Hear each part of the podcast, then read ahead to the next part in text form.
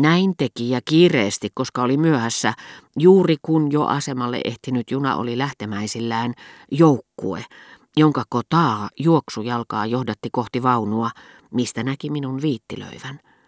Näiden vakituisten joukossa oli Brichot, vakituisempi kuin koskaan näinä viime vuosina, jotka olivat monien muiden intoa hillinneet. Asteittain huononevan näkö oli pakottanut hänet Pariisissakin vähentämään yhä enemmän iltatöitä.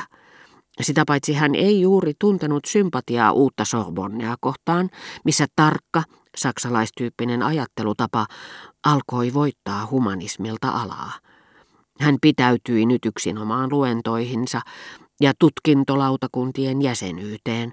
Niinpä häneltä liikenikin paljon enemmän aikaa seuraelämälle, toisin sanoen Verderäänien päivällisille, tai niille, jotka Verderääneille aina silloin tällöin joku vakituinen liikutuksesta vavisten tarjosi. Totta kyllä, rakkaus oli kahteen otteeseen ollut vähällä tehdä sen, mitä työ ei enää voinut – erottaa Brichon pikkusisärenkaasta, mutta rouva Verderin, joka piti silmänsä auki ja oli salonkinsa etuja puolustaessaan hankkinut tottumusta, tuntien samalla pyyteetöntä iloa tämän tapaisia tuomioita toimeenpannessaan, oli lopullisesti rikkonut Brichon välit vaarallisen henkilön kanssa, sillä hän taisi, kuten itse sanoi, panna asiat järjestykseen ja hoitaa poltin raudalla haavat. Se oli käynyt häneltä sitä helpommin, mitä tulee vaarallisista henkilöistä toiseen. Kysymyksissä oli nimittäin vain Brichon pesijätär, eikä rouva Verderäänin, hänellä kun oli vapaa pääsy professorin asuntoon viidennessä kerroksessa, missä ylpeydestä punotti suvaittuaan kiivetä sinne, tarvinnut kuin ajaa ulos alhaissäätyinen nainen. Mitä ihmettä, oli emäntä sanonut Bricholle, minun kaltaiseni nainen kunnioittaa teitä käynneillään ja otatte sellaisen naikkosen vastaan. Brichot ei ollut unohtanut, millaisen palveluksen Rova Verderin oli hänelle tehnyt estäessään hänet sortumasta katuojaan vanhoilla päivillään, ja kiintyi tähän yhä enemmän. Mutta tämän kasvavan kiintymyksen vastapainoksi, tai ehkä juuri sen takia, emäntä alkoi saada tarpeekseen liian nöyrästä vakituisesta, jonka tottelevaisuus oli hänelle etukäteen taattu. Professorille sen sijaan hänen asemansa Verderäänien luona soi hohtoa, joka takasi hänelle erikoisaseman virkaveljien keskuudessa Sorbonnessa. Heitä häikäisivät hänen kuvauksensa päivällisistä, joille heitä ei koskaan kutsuttaisi. Maininta aikakauslehdessä tai muotokuva salongissa, jonka hänestä oli tehnyt se ja se kirjailija tai taiteilija, joiden lahjoja humanistisen tiedekunnan muiden oppituolien haltijat arvostivat.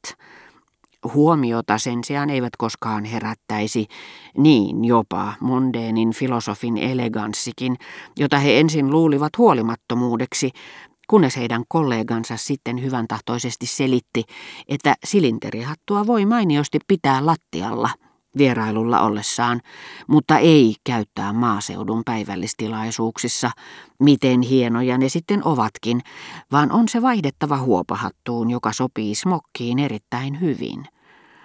Pikkuryhmän työnnyttyä vaunuosastoon en ensisekunteina voinut edes puhua kotaarille, niin hengästynyt hän oli, vähemmän ponnistuksistaan ehtiäkseen ajoissa junaan kuin voiton riemusta onnistuttuaan siinä niin täpärästi.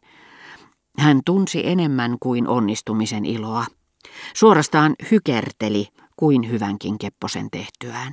Mainio juttu, hän puuskahti toivuttuaan, läheltä piti pahus soikoon. Mehän tulimme, kuten sanotaan, viime tipassa, hän lisäsi ja vilkutti silmää, mutta ei suinkaan tiedustellakseen oliko sanonta sopiva, sillä hän pursui itseluottamusta, vaan sulasta mielihyvästä. Lopulta hän pystyi esittelemään minut muille pikkupiirin jäsenille. Ikäväkseni totesin, että melkein kaikki olivat sonnustautuneet asuun, josta Pariisissa käytettiin nimitystä smokki. Olin unohtanut, että Verderäänit olivat aloittaneet ujon kehityskulun kohti seurapiirejä. Dreyfusin juttu oli hidastanut, uusi musiikki kiihdyttänyt tätä kehitystä, jonka he muuten itse kielsivät ja kieltäisivät jatkuvasti, kunnes se olisi viety päätökseen, niin kuin ne sotilaalliset tavoitteet, jotka kenraali julkistaa vasta kun on saavuttanut ne, jotta ei vaikuttaisi lyödyltä, jos sattuisi epäonnistumaan. Seurapiirit puolestaan olivat kypsiä menemään heitä vastaan. He kävivät niissä vielä henkilöistä, joiden luona ei paremmista piireistä käyty, mutta sanottiin sen olevan heille hertaisen yhdentekevää. Verderäänien salonkia pidettiin yleisesti musiikin temppelinä. Väitettiin Töin siellä saaneen inspiraatioita, ymmärtämystä. Sillä jos Töin sonaatti pysyikin täysin hermeettisenä ja kutakuinkin tuntemattomana, hänen nimensä kävi ajan suurimman säveltäjän nimestä ja säteili suunnatonta arvovaltaa. Lisäksi jotkut Faubourgin nuoret olivat saaneet päähänsä, että heidän oli oltava yhtä sivistyneitä kuin porvareittenkin. Kolme heistä oli opiskellut musiikkia ja vääntöin sonaatilla oli heidän keskuudessaan mahtava maine. He puhuivat siitä myös kukin kotonaan, intelligentille äidille, joka oli kannustanut poikaansa sivistämään itseään, ja seuratessaan poikiensa opintoja nämä äidit katselivat kunnioittavasti konsertissa käydessään, kuinka Rova Verderään ensimmäisessä aitiossa seurasi partituuria. Siihen saakka Verderäänien piilevä seurapiirihakuisuus oli ilmennyt vain kahdessa yhteydessä. Ensinnäkin Rova Verderan sanoi Capra Roland ruhtinattaresta, hän on ainakin älykäs, oikein miellyttävä nainen. Typeryksiä, ikävystyttäviä ihmisiä, niitä minä en voi sietää, ne tekevät minut hulluksi.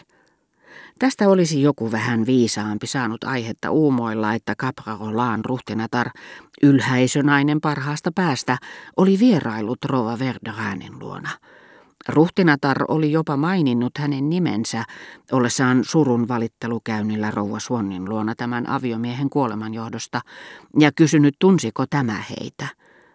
Kuinka te sanoittekaan, oli Odet vastannut ja synkistynyt saman tien. Verderin. Ahaa, no sitten tiedän, mistä on kysymys. Hän oli jatkanut alakuloisesti. En minä heitä tunne, tai tunnen päällisin puolin. Tapasin nämä ihmiset kerran aikoja sitten eräiden ystävieni luona. He ovat miellyttäviä. Ruhtinatar Caprarolaan lähdettyä Odet katui, ettei yksinkertaisesti ollut kertonut totuutta. Mutta välitön valhe ei ollut hänen laskelmiensa tulos, vaan paljasti hänen pelkonsa, hänen toiveensa. Hän ei kieltänyt sitä, mikä olisi ollut edullista kieltää, vaan sen, mitä ei olisi suonut olevan. Ja vaikka puhekumppani jo tunnin kuluttua saisi tietää, että näin nyt kuitenkin oli,